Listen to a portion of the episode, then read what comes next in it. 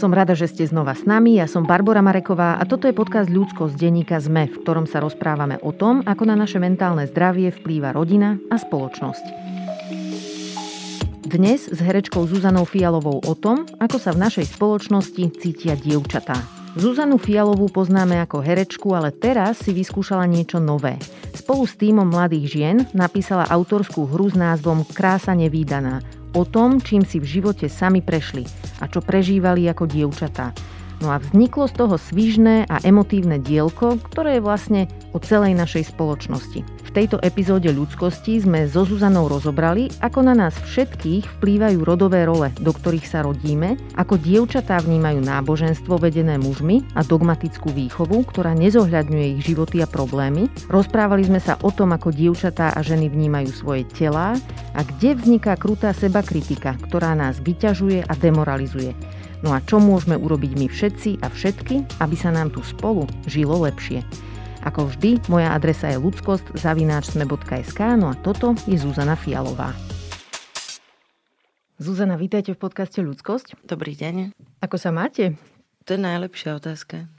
Mm, v tejto presne chvíli? V tejto presne chvíli, lebo pre naše posluchačky a posluchačov poviem, že tento podcast nahrávame deň po tom, čo Putinov režim zautočil na Ukrajinu a z hodou okolností ste práve v tento deň, teda včera, odohrali predstavenie, ešte stále relatívne nové, krása nevýdaná. A ja som bola v hľadisku a páčilo sa mi, že herečky mali na oblečení vlajku ukrajinskú, alebo takú vlajočku malú. Bolo to pekné gesto solidarity. Ako ste sa o tom rozprávali pred predstavením? No, včerajšie ráno pre nás všetkých asi znamenalo veľkú zmenu. Pre ľudí, ktorí rozmýšľajú hlbšie a viac v súvislostiach asi zmenu, ktorá nás poznačí na niekoľko rokov, ak nie na niekoľko desiatok rokov. Bolo veľmi ťažké v tej chvíli prehodnotiť veci. Napríklad, do akej miery je egoistické hrať ako keby o témach, ktoré sa konkrétne netýkajú tejto veci, ako v sebe nájsť vieru v to, že je to dôležitá téma, mm-hmm. pretože vlastne v tejto chvíli sú všetky veci menej trochu dôležité. Herečky tiež prišli s pocitom určitého nepokoja, nevedeli si s tým veľmi dať rady. A pre nás ľudí je veľmi dôležité vyjadrovať sa aj v symboloch, tak ako sú pre nás dôležité obrady, tak sú pre nás dôležité aj symboly tak sme si mysleli, že pokiaľ by sme ako keby tomu celému dali ten symbol tej ukrajinskej trikol, dvo, to nie je trikolor, je naša, dvojkolóry, dvojkolóry, mm-hmm. Tak vlastne by sme povedali, že napriek tomu, že máme svoje veľké problémy, o ktorých práve hráme, uvedomujeme si závažnosť chvíle a veľké problémy ľudí, ktorí momentálne bojujú existenčne. Mm-hmm. Táto vaša hra je o tom, aké to je byť v našej spoločnosti dievčaťom. Prečo ste sa pustili do tejto témy? Možno to teraz bude trochu taký výstrel, alebo to kruté pre poslucháča. Bolo to po sérii samovražd mladých dievčat v mojom okolí, kedy ja ako človek, ktorý sa nikdy takouto myšlienkou nezaoberal, alebo nemám v sebe tento rozmer samozničenia, pre mňa to bolo traumatické, a musela som to začať riešiť v sebe, že ako je možné, že niekto, kto vedľa mňa existuje paralelne a poznám ho a ako to, že som si to nevšimla alebo nevšimla nejaké signály, ako vôbec môže prísť k takejto hrozostrašnej udalosti, kde je ten spúšťač a tak. Bolo to pre mňa natoľko závažné, že som vyhľadala terapeutickú pomoc, aby som sa dopátrala odpovede na túto otázku. A vlastne ísť do hĺbky v tejto téme pre mňa znamená ísť naozaj do hĺbky, urobiť si výskum. A v rámci toho výskumu som zistila tak strašne veľa dôležitých vecí aj o spoločnosti, nielen o dievčatách, že som to považovala za tému, ktorá je hodná spracovania divadelného. A zistila som, že je prázdno po tejto téme, že mm-hmm. Nikto sa tomu nevenuje my ako keby považujeme dievčatá za niečo banálne. Také symbolické bolo aj to, že to predstavenie vlastne hrávate v Bratislavskom divadle Pavla Orsága Hviezdoslava, ale nie v tej hlavnej tapacírovanej sále, ktorú poznáme, ale v takom bunkri dolu, alebo čo to Ceokryt. je? To je Ceokryt? No. A prečo tam? Tak to je zase projekt uh, riaditeľky divadla Valerie Šulcovej, ktorá chcela urobiť takú trojdielnú vec o generácii Z a toto je iba jedna z jej častí. Je tam aj iná hra, ktorá sa volá Sused, ktorého nechcem. No a mala pocit a veľmi intuitívne správne zasadila pre túto generáciu do takého pankového priestoru, ako keby tie inscenácie, uh-huh. aby deti nemali pocit, že tu im idú niečo dospeli v nejakom deti, no mladí ľudia dospeli v nejakom plišovom divadle proste rozprávať, pretože táto generácia v tomto veku je a priori proti dospeláckým veciam, pretože sa práve potrebuje integrovať vo svojej generácii. A páči sa im, že ten priestor patrí im v ich témach. S kým ste na tom spolupracovali? Lebo viem, že to bola tímová spolupráca a že aj autorsky sa na tom podielali herečky samotné, ktoré tam hrajú. No, nielen herečky. Autorské divadlo znamená, že každý, kto pracuje na tom diele, tak e, zasahuje vlastne do všetkých zložiek, má právo zasahovať. Buduje sa to vlastne veľmi biologicky, to znamená, že s jednou ceruskou a s bielým papierom sa začína aj vytvarná zložka, aj herecká zložka, aj obsahová zložka, aj hudobná zložka. Mm-hmm. Vlastne vznikajú spoločnou ako keby komunikáciou a tým, že sa vytvorí jeden veľký bezpečný priestor, kde sa nikto nehambí prísť niečím a povedať niečo a priniesť nejakú hudbu, nápad, niečo nakreslené, napísané a tak ďalej. A ten bezpečný priestor spočíva v tom, že sa neberie ani odmietnutie ako nejaká negatívna reakcia, pretože proste 90% tých nápadov musí ísť preč. Hej. No a spolupracovali na tom aj dve senzačné dramaturgičky, Valeria Šulcová a priplichtila sa nám Darina Abrahamová, mm-hmm. naša dramaturgička z Národného divadla, ktorá sa jeden, dvakrát bola pozrieť a potom už zostala bez nároku na honorár. Takže, takže bol to väčší tým ako len tri herečky a ja, hej, ako bolo nás tam dosť. Hlavne aj dievčatá z Vysokej školy výtvarných umení, z intermédií, prinášali osobné príbehy a prinášali svoje pohľady na veci, obsah. A tá spolupráca, ako ste ju popísali, mi znie ako taká emocionálne vyspelá, že to nie je úplne taký bežný modus operandi na pracovisku, že ľudia sú ochotní prijať aj odmietnutie a že ste vytvorili nejaký bezpečný priestor na to zdieľanie. Ste mali aj nejaký, nejaké konzultácie od terapeutky, alebo ako ste k tomu dospeli? Dospela som k tomu tak, že ja som nikdy predtým nerobila réžiu, nikdy predtým som nelidrovala nič a myslím si, to je moja osobná skúsenosť aj s výchovou detí alebo s komunikáciou s mladými ľuďmi, že nie je, ale s dospelými, že nie je nič inšpiratívnejšie ako bezpečný priestor. Mm-hmm. A hovorí sa tomu brainstorming, ale je to hlúpe proste. Ako je to bezpečný priestor, kde môžete ako keby sa natoľko uvoľniť, že tá kreativita je absolútne otvorená a vystrelujú z vás proste veci bez toho, aby ste ich autor korektovali v sebe mm-hmm. s nárokom na nejakú hambu, hej. No a to som si myslela, že to by mohlo byť asi najkvalitnejšie proste urobiť tento priestor pre výbuch nejakých ako keby pravd a pocitov, ale aj miliónov inšpirácií proste, ktoré sme počas života zachytili.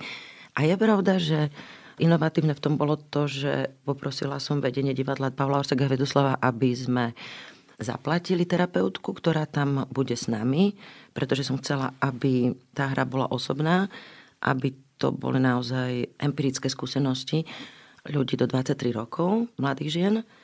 A pri takýchto osobných veciach častokrát pri tvorbe môžete naraziť na traumu alebo na nejakú ránu, o ktorej možno ani neviete. Častokrát sa hercom stáva, že cesto prejdú v tej hre, ale iba ju prehlbia zbytočne. Mm-hmm nevedia si s tým rady. A to si myslím dokonca, že je model, ktorý by sa mal používať aj v kamenných divadlách pri témach, ktoré sú ťažšie. Po tom predstavení ste aj s herečkami spomínali, že ide o zážitky dievčat z generácie Z, čo sú vlastne dievčata narodené po roku 2000. A priznám sa, že toto ma trocha zmiatlo, lebo ja osobne teda vôbec nemám pocit, že tam išlo len o túto generáciu. Naopak, mala som pocit, že to je univerzálna skúsenosť žien ale že táto generácia sa už nebojí a nehambí o týchto veciach hovoriť. Takže vy ste sa v tej hre našli, alebo ako o tom uvažujete? No, podarila sa taká zázračná vec, ktorú sme nečakali, že tá naozaj absolútna úprimnosť v pocitoch a pravda neplatí pre generácie. Mm-hmm. Je všeobecná, takže dokonca nie len ženy mileniálky alebo aj staršie sú veľmi zasiahnuté a pôsobí to na nich veľmi oslobodzujúco a dokonca aj muži. Mne sa brutálne páčila scéna, v ktorej sa narodí dieťa ženského pohľavia a také sudičky alebo mami, dospelé ženy. Hovoríme tomu sudičkovská scéna. Fakt?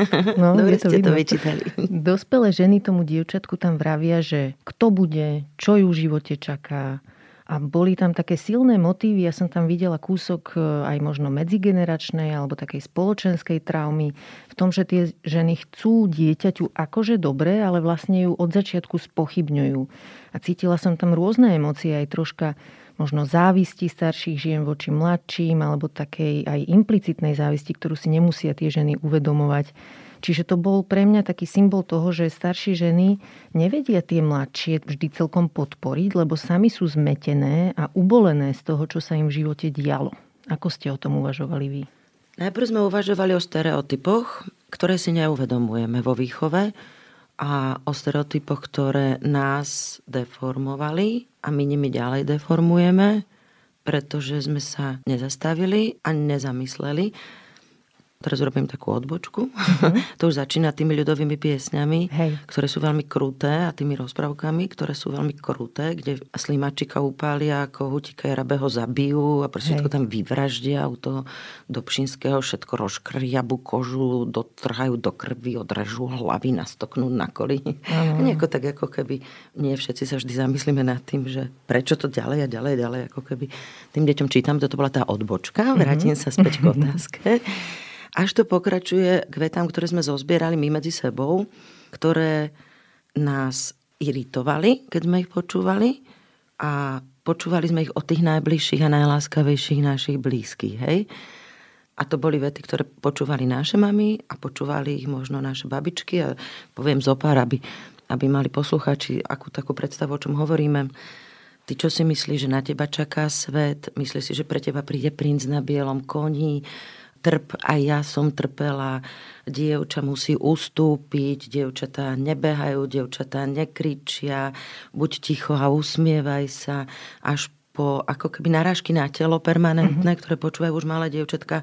Ty si taká tučnučka, čo si taká chudučka, vystri sa, nehrb sa, ukáž prsia, nehambi sa, čo sa pretrčaš, proste veci, ktoré si absolútne odporujú. Počúvame to od malička a sme permanentne upozorňované na to, že sme majiteľkami že patríme do nejakého tela, ktoré ako keby si nárokujú všetci okolo nás ho komentovať, alebo ho, vlastne tam padne tá veta, nie som si istá, či vo svojom tele nie som len v prenájme. Mm-hmm. Nárokujú si naň všetci. Proste. no a vlastne cez tieto stereotypy, no veď ty sa vrátiš, počkaj, svet ti ukáže a tak. Cez tieto stereotypy už formujeme mysel dieťaťa, ktoré je na nás tak veľmi ako keby otvorené ku nám, že to príjme za svoje a tie vety mu potom znejú v hlave ako vlastné vety Hej. a už vychovávame vlastne ďalšieho človečika, ktorý bude postihnutý stereotypmi a bude ďalšieho človečika. A ešte by som išla hlbšie, lebo som v tom celom išla hlbšie. Nech mi odpustia všetky naše mamy, nás, dospelých žien. Myslím si, že existuje generácia žien, ktorá vychovala nás, ktorá bola na poli šialená. A hovorím to s úplnou vážnosťou. Boli to rodičia, ktorí boli tu na zavretí, proste hranice neboli otvorené. Tá zavretosť aj v krajine, ktorá je celkom veľká, že môžete ísť zľava doprava aj 400 km, áno, a máte nejakú chatu alebo niečo, ona určitú úzkosť v človeku vyvoláva. Hej? A druhá vec je, že napriek tomu, že socializmus bol veľmi feministický, aj na to sme došli. V niečom. v niečom. Napriek tomu napríklad, ako keby neuznával duševné choroby a neliečili mm-hmm. sa duševné choroby, čímž pádom hrozne veľa matiek s nejakou úplne bežnou ako keby poruchou biochémie mozgu, ktorá sa teraz normálne lieči a úplne fungujú, sú úplne perfektní a tak vtedy vychovávali proste deti. Hej, to sme my, to som kedy ja, mm-hmm. ale nemyslím teraz vlastne svoju mámu, ale myslím naša generácia. My sme zase nejaké deti vychovali a už by sa asi malo zastaviť to, že neprehodnocujeme niektoré tie stereotypy tej výchovy. Ako ľudia reagujú na pasáže o sexuálnom násilí alebo o zlých zážitkoch dievčat s katolickou výchovou? No, to tiež na dlhú debatu. Najprv som tam vôbec nechcela ťahať, ako keby túto tému, nie je to moja téma, ale tým, že som chcela, aby to boli témy, ktoré prinesú dievčatá. Skôr som si myslela, že budeme, budeme hrať o sociálnych sieťach mm-hmm. a, a prišli oveľa závažnejšie ako keby veci. A aj ani nie katolická, skôr bigotnosť uh-huh. a církev. Toto sú dve veci, s ktorými majú dievčatá veľké problémy. Stereotypná bigotnosť, kde naozaj akože dievčatá doma počúvali veci, že keby si sa viac modlila, tak nemáš žiadne problémy.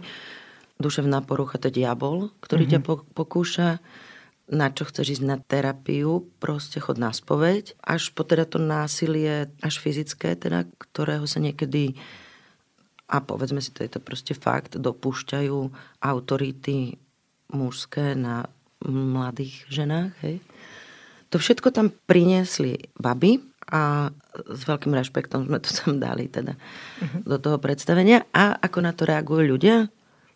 Nereagujú na to zle. Neuráža ich to, zamýšľajú sa nad tým a dokonca máme skúsenosti s tým, že veľa starších žien ako keby to zasiahne až tak, že chcú o tom hovoriť po predstavení s nami, že majú skúsenosť. Ešte čo sa tej katolíckej výchovy týka, tak to je dôležitá téma aj z hľadiska toho, že aké vzory vlastne takáto výchova že nám dáva, že často sú to ženy, ktoré trpia, ktoré sú pasívne. Hej? Tie ženy, ktoré v rámci príbehov sú dievčatám predkladané. To sú ženy ako Mária, ktorá má pasívnu rolu, ktorá podporuje svojho syna, hej, sama trpí, alebo ďalšia vec je aj sexuálna výchova v rámci katolíckej výchovy. Tam sex je vlastne fuj až do manželstva. Sexuálne... Potom má byť zrazu mňam. Áno, presne. A sexuálne aktívne dievčatá a ženy sú častokrát vnímané ako, ako tiež problematické. Menštruácia neexistuje, antikoncepcia je fuj, interrupcia je fuj. Takže ženy v rámci tejto výchovy ako nemajú až taký priestor sa hýbať a dýchať. A teda myslím si, že katolícka církev si potrebuje spraviť veľkú sebareflexiu a práve dievčatá a ženy môžu v tejto veci zohrať podľa mňa kľúčovú úlohu. Môžeme dávať cirkvi spätnú väzbu v tom, ako sa ich činnosť a ich názory dotýkajú našich životov. No, bolo toto asi 17 otázok teraz v tomto, čo ste to povedali. To nebola otázka, to, a to som nebola, reagovala na to, čo ako, ste povedali. Alebo 17, mm-hmm. ako mhm. keby rôznych spúšťačov, to vám hej, nespustilo hej, hej. E, toho všetkého, lebo proste my sme sa tomu venovali tak dlho, že proste na všetko z toho to mám ako keby tisíc veci, o ktorých by som mohla rozprávať. Skúsim ísť tak postupne, uh-huh. skúsime ísť tým utrpením. Trochu sme na seba, a v tom sme vinné, my ženy, prijali také kochanie sa vlastným utrpením. že my trpíme a my sa v tom kocháme a ukazujeme to, ako my vieme proste trpieť. To je určitá obrana proti tomu, že je to veľmi nepríjemné, to utrpenie. A tento narratív o žene trochu ako keby aj vyhovuje tej spoločnosti, pretože predsa niekto to bremeno tu niesť musí a je fajn, keď akože sa v tom ešte kochá. Hej. Druhá vec je hnev. Hnev je ako keby pre ženy nepripustný, je škaredý, je neženský. Od malička sú dievčatá vychované k tomu, že dievčatá sa nehnevajú, mm-hmm. hej, dievčatá sa usmievajú. Jasné.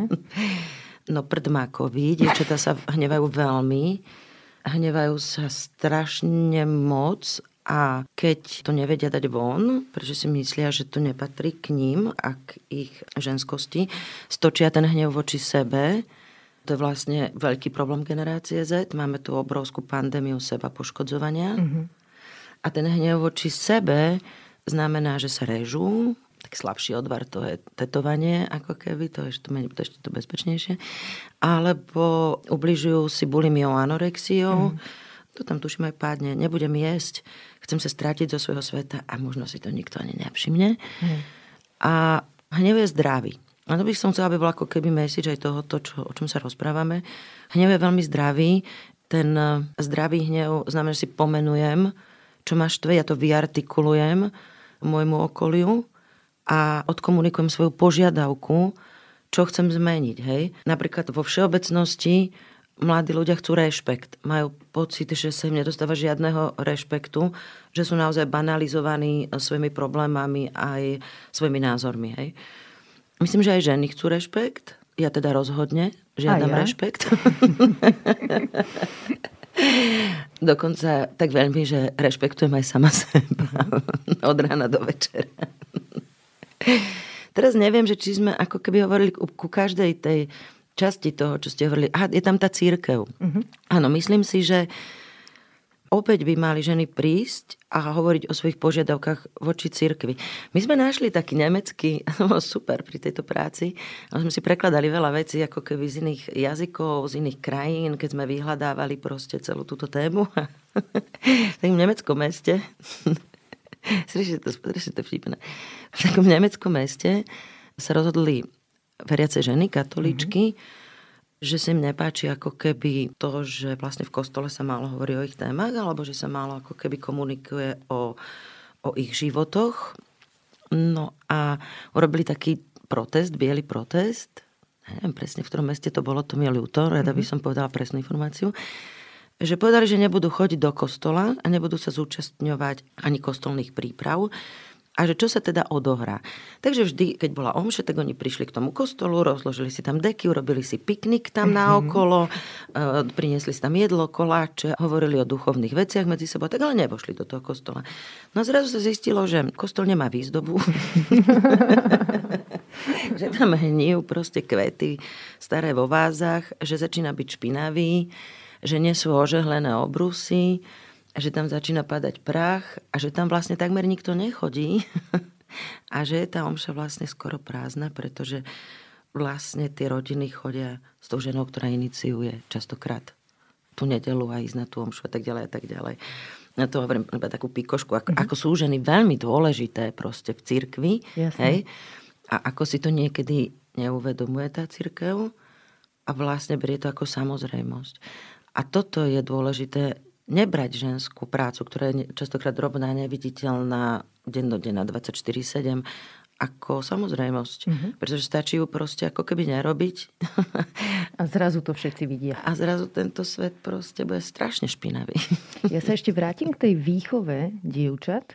Lebo v posledných dekádach vznikajú rôzne zaujímavé výskumy. V USA publikovali dve výskumničky zistenia o dievčatách vo veku 8 až 14 rokov v takej knižke, ktorá sa volá že The Confidence Code for Girls. Mm-hmm. A ten výskum ukázal, že keď sú dievčatá a chlapci ešte malé deti, majú podobné sebavedomie, ano. ale vo veku 8 rokov sa začnú medzi nimi tvoriť rozdiely, ktoré sa potom ďalej prehlbujú aj počas puberty a dievčatám klesá sebavedomie a trápia sa tým, ako vyzerajú, či sú dosť dobré, či je s nimi okolie spokojné a majú celkovo obrovský strach zo zlíhania. A autorky tejto knihy poukazujú na to, že kým u chlapcov sa v detstve oceňuje to, keď sú zvedaví, vynaliezaví, keď sa vedia presadiť, tak u dievčat sa vyzdvihuje hlavne poctivé plnenie úloh. Čiže v rodinách aj v škole sú dievčatá odmeňované najmä za to, že sú milé, pekné, že nerobia s ničím problémy a že dodajú bezchybný výkon. Ako to vnímate vy? No to je niečo odporné. To je niečo proste úplne odporné. Celé, komplet. Ja som na prechádzke v lese, stretla som také dievča, s ktorým sme spolu venčili psov, 11-ročné. Stiažovala sa mi na to, že má brata staršieho, ale že vlastne všetko robí doma ona, musí pomáhať mame, že sa hnevá. A že keď sa pýtala mami, že prečo to tak je, tak ma že ona nemá nervy a je strašne unavená na to proste doprosovať sa tomu synovi a že ona to urobí hneď, takže proste už automaticky ide za ňou. Hej? Nad tým by sa mal zamyslieť každý, kto má dceru. Môj otec ma takto nevychovával. Moja mama ma takto nevychovávala.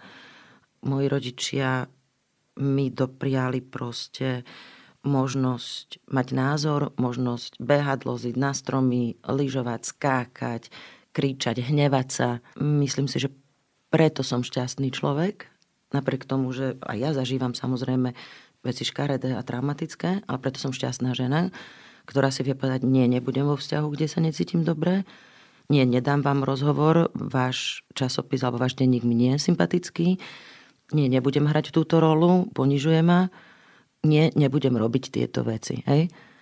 A je mi úplne jedno, že sa to tomu druhému človeku nepáči. Myslím si, že najväčšia trauma vo všeobecnosti mladých dievčat je, že sa niekomu budú nepáčiť. Mm-hmm. Sú vychované k tomu, aby sa páčili. Hej? Na čo? Teraz fakt moja otázka, na čo? Veď ja sa mám páčiť jednému človeku, ktorý ma miluje a stojí po mojom boku. Mám sa páčiť môjmu synovi a páčiť. Ani to sa nemusí vlastne, akože on má, má rá, mať rád, a vlastne ani to nemusí dokonca. A vlastne na čo my máme v sebe, vzadu, v mozgu tú permanentnú kontrolku?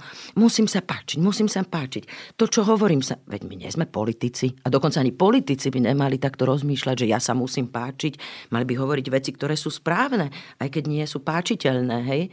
A takto by sme mali žiť a budeme slobodnejší. A verte mi, keď nás náhodou počúvate, mladé ženy, verte mi, Zuzane Fialovej, že nakoniec sa veľa ľuďom budete páčiť. Práve preto, že si poviete, čo chcete, ako to chcete a vy budete spokojná a šťastná a budete žiť spokojný, šťastný život a budete sa dobre baviť. A najpríťažlivejšie na človeku je, že on sa dobre baví vo svojom živote, tí ostatní sa potom budú chcieť k vám pridať, hej, budú chcieť byť okolo vás. Keď sa budete chcieť len páčiť, tak to budete taká proste kôpka všelijakých archetypov príšerných, že vlastne budete akože nudný človek a nebudete vedieť, prečo vlastne nemáte dostatočne veľa kamarátov, prečo vás všetci iba využívajú na to, čo ste ochotná urobiť. No, nie je to až taký jednoduchá vec uh, na takýto jeden podcast. Uh-huh. Je to ako keby ohromná správa o našej spoločnosti. Hej, hej.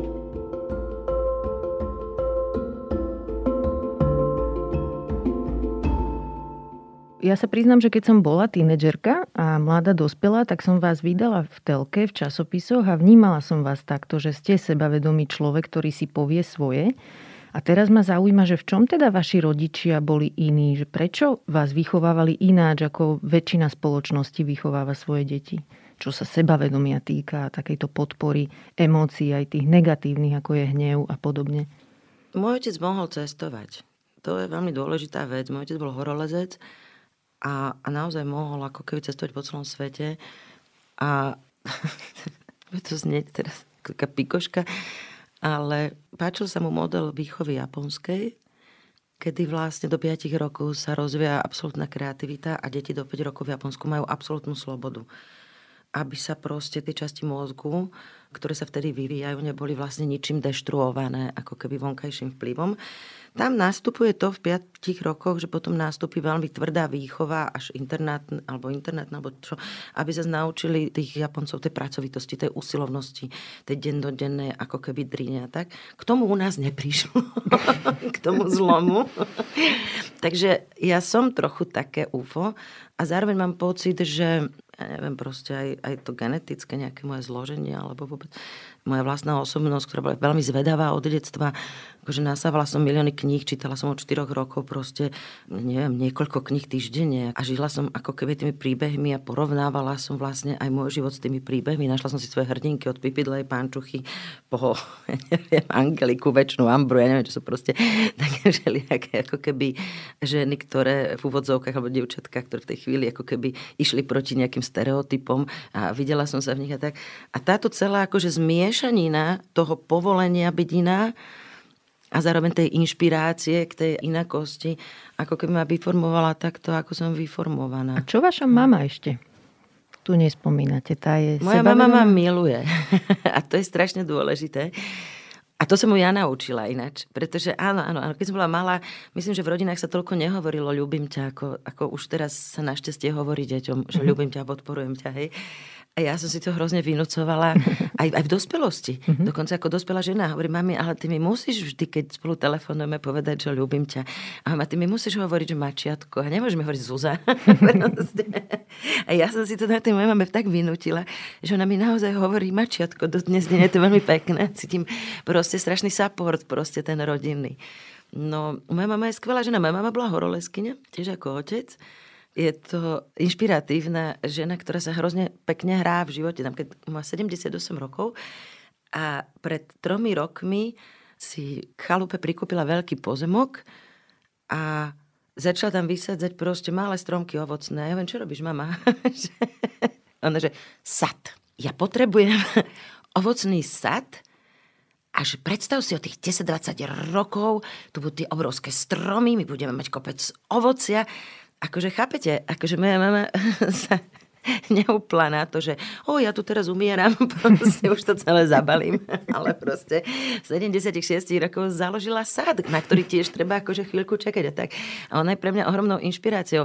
A teraz už tie stromy sú trošku veľké a tak. A napríklad mám mamu, ona je bohová, fakt, ja, ja ju úplne uznávam, ktorá na tej ulici, kde žije, ona hovorí, vieš čo, ja tu potrebujem tie deti, proste, vieš, keď ja idem na tú prechádzku a tak, že keby sa mi niečo stalo, takže vieš, aby oni okamžite ako keby ma zachraňovali a utekali tým rodičom povedať, že o, pani Filova spadla, že ja im tu budem robiť prekvapenia. Moja mama proste každú jar po tých stromoch rozvešia balíčky na šibačku a ona pozve deti z úplne z celej ulice. Každé dieťa má schovaný svoj balíček so svojím menom, kde má proste čokoládky, vecičky a tak.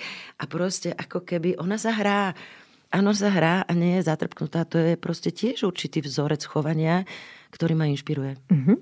A ešte k tomu sebavedomiu. Toto je taká zaujímavosť, že na to, aby bol človek úspešný, tak ho potrebuje, ale pri ženách sa to niekedy neakceptuje, keď sú sebavedomé. Sú považované potom za také, že je ich až moc. Až moc si veria. Aha. Toto si všímate? Zažívate také niečo, takú spätnú väzbu? Áno, ja možno pôsobím ako keby až výstredne proste v tomto východostredoeurópskom priestore. ale tak čo mám povedať, tak snáď aj inšpiratívne. Poďme sa ešte baviť o tom hneve. Ešte by som chcela no? povedať, že čo je, čo je paradoxné, že keď je žena napríklad do sebou spokojná a je šťastná, tak napríklad bola som častokrát terorizovaná určitou skupinou ľudí, že to musí byť vlastne ako keby na drogách alebo opitá, hej? Mm-hmm. že jedna triezva žena predsa nemôže byť šťastná.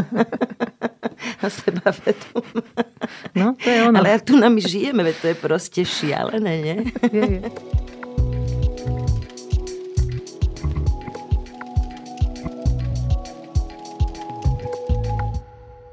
Poďme sa baviť ešte o hneve, lebo toto je druhá taká moja obľúbená časť tejto vašej divadelnej hry že sa tam tie ženy začnú hnevať. Jedna tam dá takú repovú pesničku, kde to vytmaví chlapíkovi, ktorý ju v minulosti znásilnil.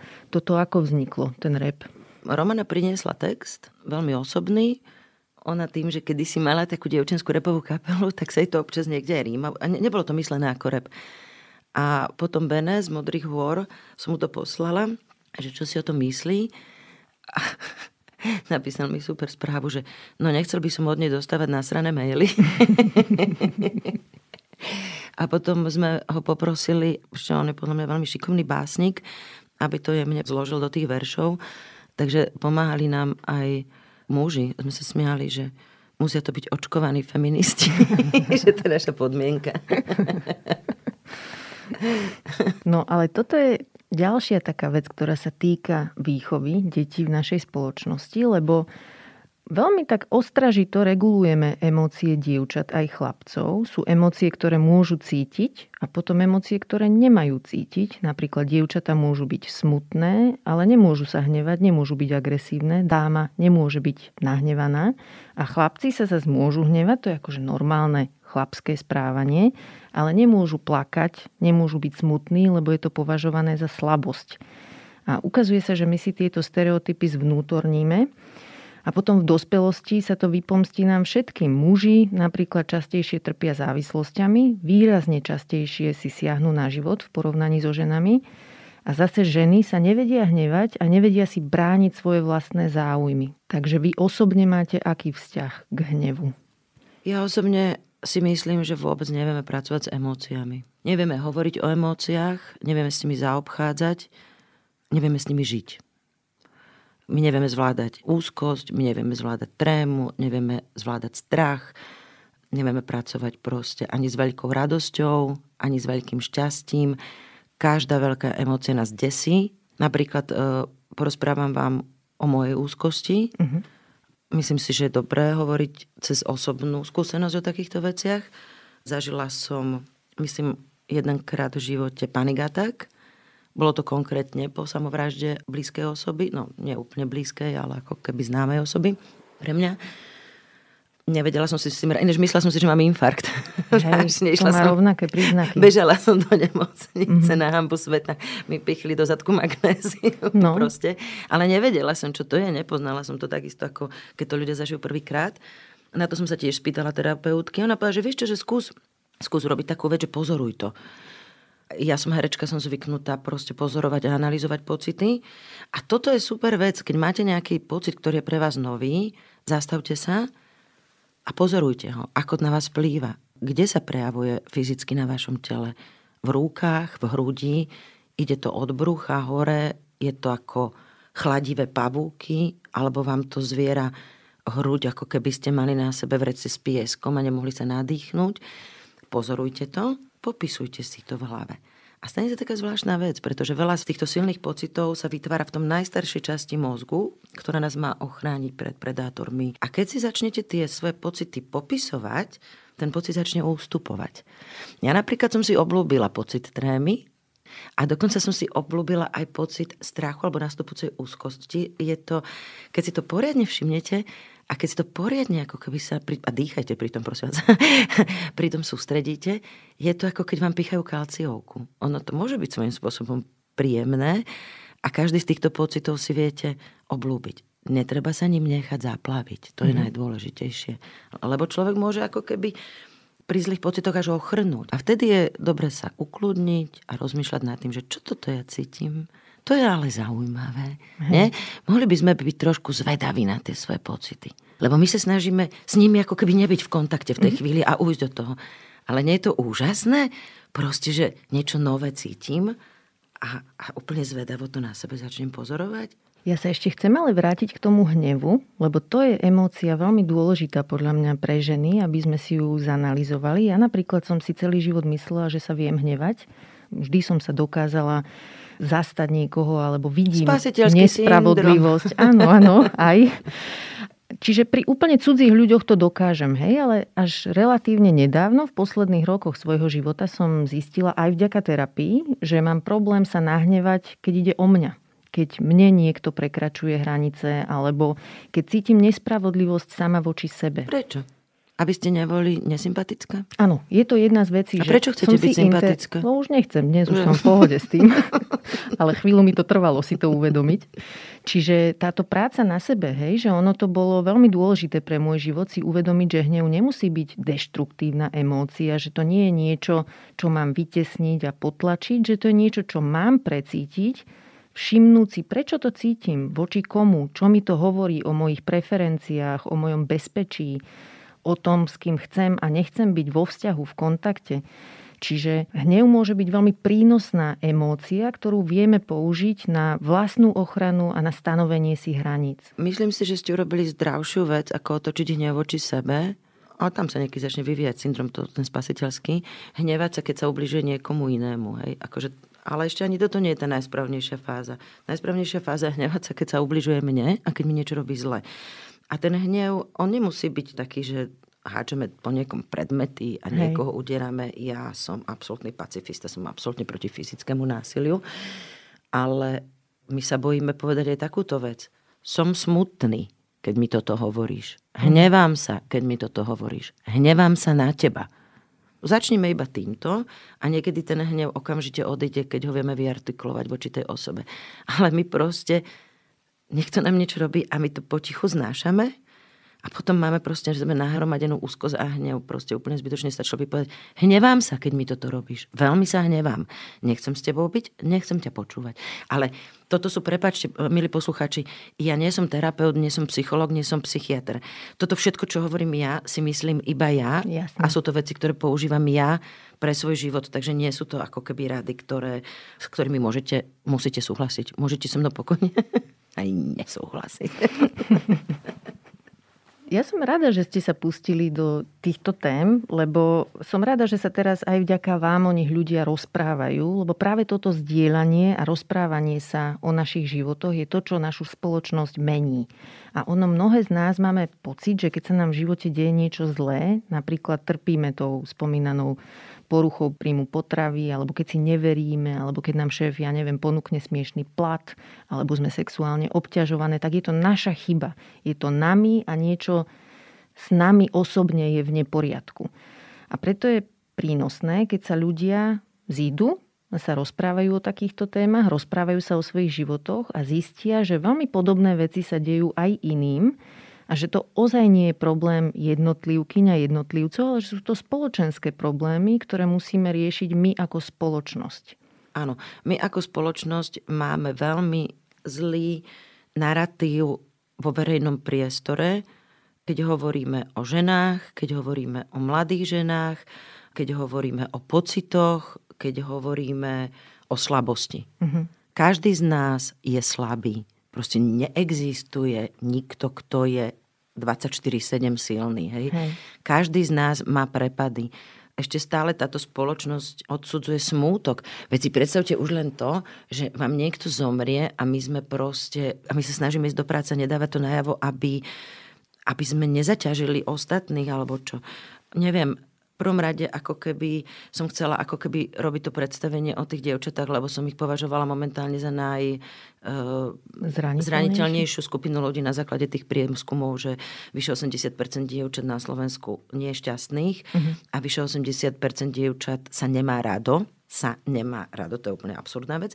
A vyše 80% dievčat považuje, aha, a dievčatá, a toto je šialené, dievčatá na Slovensku považujú za svoju najväčšiu komoditu svoje telo nie svoje schopnosti, vzdelanie, názory alebo už len, ja neviem, proste svoj zástoj v nejakých priateľských skupinách alebo niečo také. Nie, svoje telo. Mm-hmm. Hej? Do tohto ako keby tlačí tá spoločnosť tieto mladé ženy. A ten narratív verejného priestoru od politikov počnúc, ktorí si urobili zo ženského tela politickú tému a to je jedno veľké fuj a nehambíte sa, Hej, čo, čo si to dovolujete, ako to teraz fakt hovorím, čo si to dovolujete, až po teda tú církev, ktorá tiež vidí hodnotu ženy v obetovaní sa a v jej tele hej, a v jej maternici. Ale s tým sa nedá žiť pre jednu ženu. Hej? Iba tak, ako ste hovorili na začiatku tohto rozhovoru, že príjmete funkciu svoju na svete ako keby trpiteľky. No ale to čo je za život? A kto tu komu slúbil, že bude mať 2, 3, 4 životy, hej? Aké máte odozvy od mužov? Ja úžasné. Osobne? ja som miláčik mužský. Na tú hru myslím. Fantastické. Fakt? Uh-huh. Super. Fantastické. Niekto má nejaké, a zás to sú furt predsudky proste, že o, to bude feministická hra, akože ja na to nejdem a tam budú ženy varechami, akože tlc do mužských húdov, no proste nie je to tak. Fantastické odozvy, častokrát sa v tom muži nájdu mladí, ktorí povedia, že viete, ale to nie je o devčatách, to je o nás, o chlapcoch. To isté zažívame aj my, možno iné slova, iný tlak, hej, ale takisto tlak na naše tela, takisto tlak na to, ako sa máme chovať, ako má muž vystupovať. Takže proste to sú mladí muži šokovaní odchádzajú tým, že naozaj sa toto dievča tam deje a proste chcú ako keby zmeniť vo svojej generácii to ich chovanie voči dievčatám. Hnevá ich to veľmi, čo videli. Starší muži, to už sa hovoríme, že starší muži mileniáli, chudáci mileniáli už sú starší, no jasné. starší muži ako mileniáli a tak, najprv si robia srandu, srandu a potom chodia za babami a dávajú im otázky, pýtajú sa ich a chcú sa o tom dozvedieť viacej, naozaj ich to veľmi, veľmi zaujíma. Náš, náš uh, svetelný dizajner po dvoch týždňoch práce s nami začal hovoriť, som jedna z vás. a tiež pristupoval k tomu najprv s takým ako keby opatrnosťou. No a keď ste si všimli včera zloženie publika, je tam hrozne veľa starších ľudí. Ja o, o starších ľuďoch hovorím ako 60+. Plus. Veľmi, veľmi ich to zaujíma a staršie dámy, staršie zrelé dámy pláču po predstavení, pláču, vidia v tom svoje rany a preto stále hovorím, že nie, nie je to feministická, je to samozrejme feministická hra, však ja som feministka, každá žena je feministka proste. No každá nie, ale... Počkajte, ha, to záleží od toho, aký background máme za slovom feminizmus. Tak pani Záborská to... nie je feministka. No ale keby ste sa spýtali pani Záborskej, či je humanistka, čo by povedala? Tak, to je taká škatulka, nič nehovoriaca. Humanizmus? Akože za mňa by to malo byť Veď súčasťou toho je ľudskosť, istého. Nie? Jasné, len... A feminizmus je humanizmus, to nie je nič iné. No podľa mňa musí ten človek mať v sebe tak špecifickejšie zadefinované to, že sú rozdiely rodové nejaké, ktoré treba špecificky cieliť, keď ich chceme vyriešiť. Áno. A správne. Sú ženy, ktoré toto tak nevnímajú, majú pocit, že to rodové rozdelenie roli je dneska v poriadku. Neuveriteľné. No, uh, tu na skáčeme proste, akože cez 300 ročia proste. Pohode, pohode. Ale aj táto krajina inak skáče cez 300 ročia. V niečom no, sme no. úplne normálne v roku 2022 niekde sme úplne 18. storočie proste. Rozmanitá krajina. Áno, sme, uh, o čom sme sa rozprávali, kým sme začali tento beh časom? Uh, no toto chcem povedať, že vlastne mi prekáža na našej spoločnosti to, že keď sa niečo týka mužov, tak ano. je to vnímané ako univerzálne zaujímavé. Hej, napríklad aj tá hra, čo je, že popol a vášeň. Tá ano, dvaja muži ano. sa tam rozprávajú a my ženy na to zaujímavé. chodíme, hej, že všetkých nás to zaujíma, ale keď je niečo o ženách, hlavné postavy sú ženy, tak to je akože niečo špecifické a to má byť akože pre ženy častokrát. No, a je to pritom Čiže... akože je to absolútne univerzálna hra, kde sa nájdú úplne všetci, dokonca aj starí muži. Ale v dobrom, nie v zlom. Jasné. Lebo hovorí akože o, citi, o, o pocitoch, o prežívaní, hovorí o traumách, každý z nás zažil v živote traumu alebo zažije v živote traumu, o tom, ako sa s tou traumou vyrovnať, aké sú zdravé prostriedky. Dokonca ja musím ako keby povedať, že tá hra je veľmi vtipná, akože Jasné. v tej druhej polke proste ako sa vyrovnať zdravými prostriedkami s traumou a opäť ako keby uzdraviť sám seba a vrátiť sa k tomu, že ja som svoja najmilšia osoba. Takže táto hra je absolútne univerzálna. Na rozdiel lebo keď samozrejme dievčata si neverili na začiatku toho skúšobného obdobia, dokonca prišla mima s tým, že no a môj priateľ sa pýtal, že a to na čo? Hej? a to akože koho zaujíma? No to je to, čo som mala na mysli. A keď si presne. vezmete, že teraz sa v tomto priestore Československa hrajú dve hry o futbale. Ale prísam vačku. Normálne divadelná hra o futbale. ja si toho robím trochu prdel, hej. A niekto by položil otázku, že potom na, že, na čo je hra o, naš, o nás ľuďoch a našich ako keby príbehoch. Poďme sa pozrieť na hru o futbale. Ja, ja, to je smiešne proste. Však povie, akože, čo ja hovorím, je, že mňa predsudky. napríklad... Hej. Stále hovoríme to isté. Ano, ano, Stereotypy, ano. predsudky. Prestaňme, prosím vás, rozmýšľať v stereotypoch a predsudkoch. Hej. A prestaňme si to nechávať masírovať tie mozgy.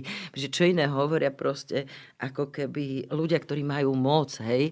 Ľudia, ktorí majú moc, ju udržiavajú len tým, že tlačia ďalšie a ďalšie stereotypy a predsudky.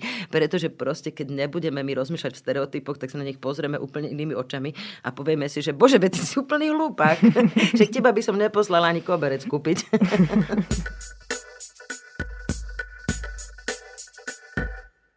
Poďme sa rozprávať o tom, že ako na nás vplýva popkultúra časopisy, bulvár, sociálne siete, lebo na týchto miestach sú ženy predmetom neustáleho hodnotenia svojho vzhľadu. A toto je pekne ukázané aj vo vašej hre. A vy, Zuzana, ste verejne známa osoba a bulvár vás hodnotí furt. Áno. Takže aký to má na vás vplyv? Ale ja vôbec neviem, prečo ja som takýto miláčik bulváru. Vážne. Ja s nimi tak škaredo častokrát aj hovorím. Možno práve preto. Možno práve preto. Keď som si vás včera hodila do Google, tak na mňa vyskočil titulok, že no. citujem, herečka Zuzana Fialová bola v uliciach rozgajdaná, strapatá a bez make-upu. A som si hovorila, že vede, ja chodím rozgajdaná, strapata bez make-upu a čo teraz akože? Neviem. Ja tiež vôbec neviem, že, že čo na to mám niekedy ako keby povedať. Proste, akože náhodou som bola perfektne oblečená, akože perfektne úplne. a strapata e, to neviem, čo znamená. Proste ja mám vlasišča, mám ich veľa a sú perfektné. Inak, je Gronia, tá dcera to zbojníka. Ale predstavujem si tých ľudí v plus 7 dní, že ak majú ráno poradu a riešia, že kto bude čo dneska písať. A predstavte si, že tam nejaká dospelá žena povie, že ja dnes napíšem o tom, že Fialová bola strapatá, rozgajdaná no. na ulici. Neviem si to predstaviť normálne, mi to príde ako absurdná scénka. A, a to chcem ešte povedať, že ja furt chodím bez make-upu. Mohlo by to aj vychádzať ako minúta po minúte. Že ono je v pohode mať make-up, ale prečo by v médiách nemali byť ženy, ktoré ho nemajú? Však sme rôzne, máme rôzny prístup k tomu, ako chceme vyzerať a je legitimné nenosiť make-up, hovorím si ja. Viete čo, takto vám poviem o tomto celom, že permanentné upriamovanie na výzor je taká šikana, pretože ja mám jeden perfektný mozog, ja mám obrovský talent dramatický, robím vynikajúco proste svoju prácu, niekedy to urobím aj zle a niekedy to aj nevíde, hej. Ale akože častejšie to vyjde. a vlastne my sa tu naozaj ideme baviť len o tejto jednej zložke môjho ja a pritom ja som jedna krásna žena proste, jedna krásna dospelá žena a na to môže byť samozrejme aj viacej pohľadov, niekomu sa nemusím páčiť. Mm-hmm ale akým právom zrovna ten človek si vyberie ten deň, kedy to oznámi proste celému Slovensku na titulke časopisu, neviem. No ono sa to netýka len vás, viete, lebo Nie, my, čo to, to čítame, a teda ja dnes už nie, mne je to smiešne, hej, ale keď som mala, ja neviem, 16, takéto titulky na mňa vplývali. Som mala pocit, že nie je v poriadku byť strapatá, nie je v poriadku byť nenamalovaná, hej, že ono sú to vlastne titulky, ktoré ovplyvňujú všetky ženy a sú síce namierené voči niekomu konkrétnemu, ale vplývajú na všetkých. Ináč herečka Emma Thompson teraz urobila taký film, volá sa, že Good Luck to You, Leo Grande. Registrujete? Ešte, nie? Ani ja síce, ale videla som tlačovku Emmy Thompson, uh-huh. ktorá v ňom hrá takú vdovu a v jednej scéne je vraj naha pred zrkadlom a na tlačovke povedala, že to bolo pre ňu najťažšia vec, akú kedy zahrala, že pozerať sa na seba nahú, a bez vedieť, toho, sa aby sa posudzovala. Uh-huh. Sama nie, bez toho, aby sa sama posudzovala. Ona hovorí, že v tej scéne má, citujem, untreated body, z čoho si predstavujem, že asi je neoholená alebo čo. A proste mm-hmm. v tom zrkadle sa vidí a má zahrať to, že samú seba neodsudzuje za to, ako vyzerá. A toto je tiež taká fascinujúca téma, lebo nepoznám ženu, ktorá by sa na seba dívala v zrkadle a nechcela by niečo opraviť, hej, že stiahne trocha brucho, alebo sa mhm, trocha mhm. vystrie, alebo čo. My sme proste trénované v tom, aby sme si na sebe všímali chyby a nedostatky. Ale teraz, keď to hovoríte, viete si predstaviť, koľko hodín života my týmto proste strácame? Veď práve. A koľko hodín života, kedy sme mohli proste hrať vypíjanú, alebo ísť na hríby, čítať knihu, sadiť v záhrade, boskávať svojho muža, alebo proste Ležať vo vani. Masírovať chodidla svojmu dieťaťu. Ale vážne, mhm. koľko mm-hmm. zbytočných. A ten život je tak strašne krátky. Ale kto nám toto nasypal do hlavy proste? No, poďme, no, už, od, poďme už od toho preč. Akože, nie my dve, ale poďme my ženy od toho preč. Poďme sa začať dobre baviť akože v tom živote. Fakt, to je podľa mňa najpodstatnejšie.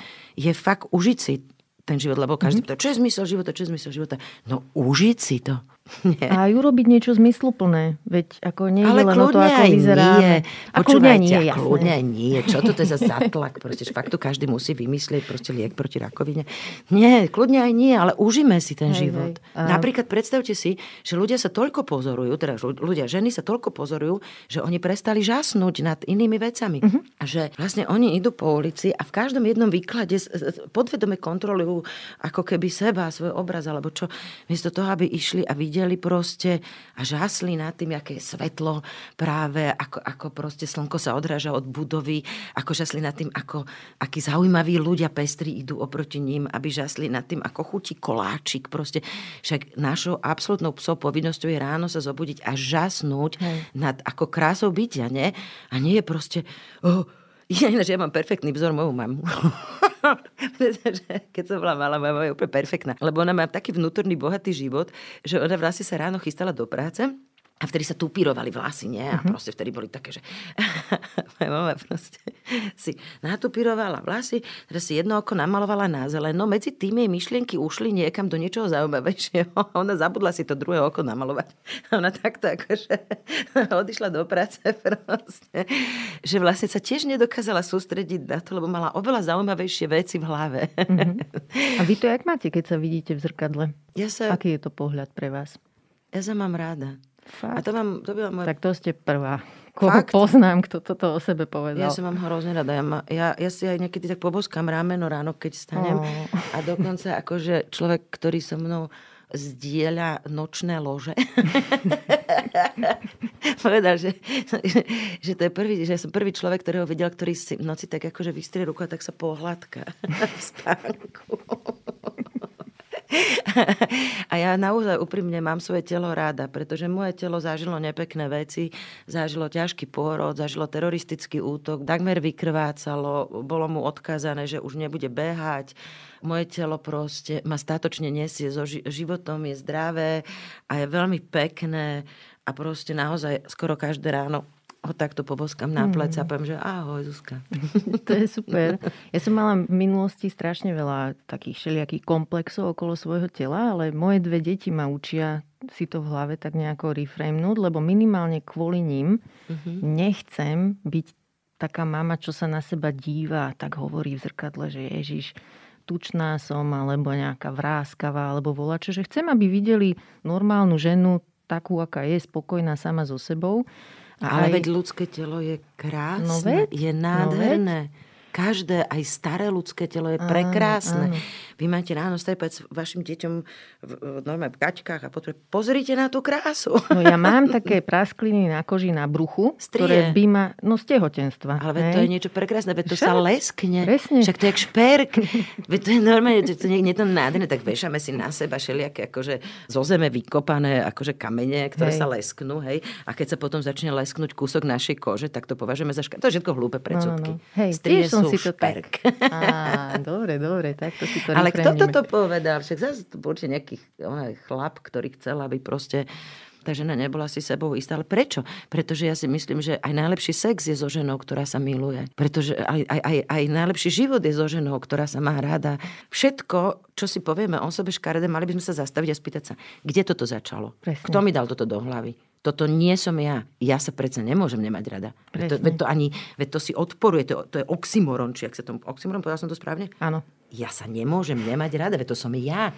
Ja chcem byť dospelý človek. Mm-hmm. Teším sa z toho, že som dospelá a myslím si, že táto krajina trpí na infantilizáciu ľudí v strednom veku. Snažia sa tu proste dospelí ľudia tvariť ako tínedžeri proste hovoriť ako tínedžeri, chovať sa ako tínedžeri a konať ako tínedžeri. Poďme prosím od toho preč, pretože tá mladšia generácia potrebuje vidieť dospelých ľudí. Ja som pyšná, dospelá žena a stojím si za tým, že byť dospelý, okrem toho teda, že to je zatiaľ najzaujímavejšie, čo som v živote zažil. Ježiš, a ja. Že je to super. Áno, akože dospela som k úplnej slobode, ako keby svojho bytia aj v tom, že mám vlastné finančné prostriedky, už nemusím živiť môjho syna, už je dospelý, môžem si cestovať po celej planete, môžem proste akože zažívať veci, môžem si kúpiť proste, predať svoj byt a kúpiť si proste malý domček, v, to môžem si proste robiť, čo chcem. Mám absolútnu slobodu bytia a nezneužívam to. A, to je akože, a snažím sa byť veľkou oporou pre mladších ľudí, s ktorými treba spracujem, alebo ako keby, ktorí sa okolo mňa vyskytujú a hovoriť k ním z pozície dospelého človeka. Uh-huh. Pomôcť im vyriešiť problém, upokojiť ich, nájsť riešenie. A netvarím sa, že som ich kamarátka napríklad. To bola veta, ktorú som povedala môjmu synovi. Nie raz, ja nie som tvoja kamarátka. Lebo kamarátov máš veľa a mamu máš len jednu. A ja ti tú mamu nezoberiem tým, že sa budem s tebou kamarátiť. No podľa mňa jeden z dôležitých momentov v našich životoch je aj ten, keď si uvedomíme ten hlas, čo v hlave máme a to, že ho môžeme ovplyvniť. Vy už ste to aj spomínali niekde skôr, že vlastne ten hlas nám často hovorí, že si sebecká, si tučná. A toto nie je náš hlas, to je hlas bývalých partnerov, rodičov, ľudí v komentároch, na Facebooku. A my si tie hlasy internalizujeme a potom ako mhm. keby sabotujeme samé seba. Už nám ani nikto nemusí nič zlé hovoriť uh-huh. a robíme to sami. Čiže keď človek zistí, že môže zmeniť spôsob, akým sa sám so sebou rozpráva a že môže odmietnúť také hejterské myšlienky sám voči sebe, uh-huh. tak to je ten deň, keď človek začne mať postupne svoj život pod kontrolou. Áno. Ako to urobiť? Urobiť to tak, že zastaví ten prúd myšlienky, a ísť s ňou naspäť proste. A rozpliesť celé to klopko. Normálne ísť naspäť. Je to trošku namáhavé, ako keby v mozgu, hej? Mm-hmm. Ale ísť naspäť tými vetami, tu, až sa vrátiť k tomu, že veď to nie je môj hlas. Mm-hmm. Toto nie je môj hlas. Môj hlas je ten, ktorý tam za tým potichučky kričí, že ale veď ja sa mám ráda, veď ja sa mám ráda. A toto je tá veta, ktorou končí vaše predstavenie? Som svoja najobľúbenejšia osoba. Áno, pekné. Na záver vám položím ešte otázku, ktorú sa pýtam každého v tomto podcaste. Uh-huh. Ktorú knihu by ste odporúčili nášmu publiku? V tejto chvíli? Uh-huh. V tejto chvíli by som vybrala dve knihy. To záleží konkrétne od človeka, že k tomu má bližšie. Jedna kniha je Ala Rachmanovová, Ruské denníky. Môžeme tam vidieť proste všetko to, čo teraz vidíme, čo nás desí. Druhá kniha, veľmi podobná, je Stefan Zweig, Svet včerajška. Vlastne sú to úplne podobné knihy v niečom a obidve knihy poukazujú na to, v čom sme sa včera ráno zobudili. Ďakujem veľmi pekne. Toto bola herečka a teraz už aj režisérka Zuzana Fialová. A ďakujem, že ste to vydržali až do konca. Veľmi rada som to vydržala. Ďakujem, že ste počúvali podcast Ľudskosť o vplyve rodiny a spoločnosti na mentálne zdravie teším sa na vás o týždeň. Nová epizóda vychádza každý štvrtok a nájdete ju v podcastových aplikáciách Apple, Google, Spotify alebo aj na stránke sme.sk. Ak sa vám podcast páči, šupnite nám 5 hviezdičiek, pomôžete nám tým dostať ho k viac ľuďom. Na výrobe tejto epizódy som spolupracovala s Adamom Blaškom a moje meno je Barbara Mareková. Ak mi chcete napísať, budem sa tešiť. Moja adresa je ľudskost zavináč sme.sk. No a vidíme sa aj v podcastovom klube Denníka Zme na Facebooku.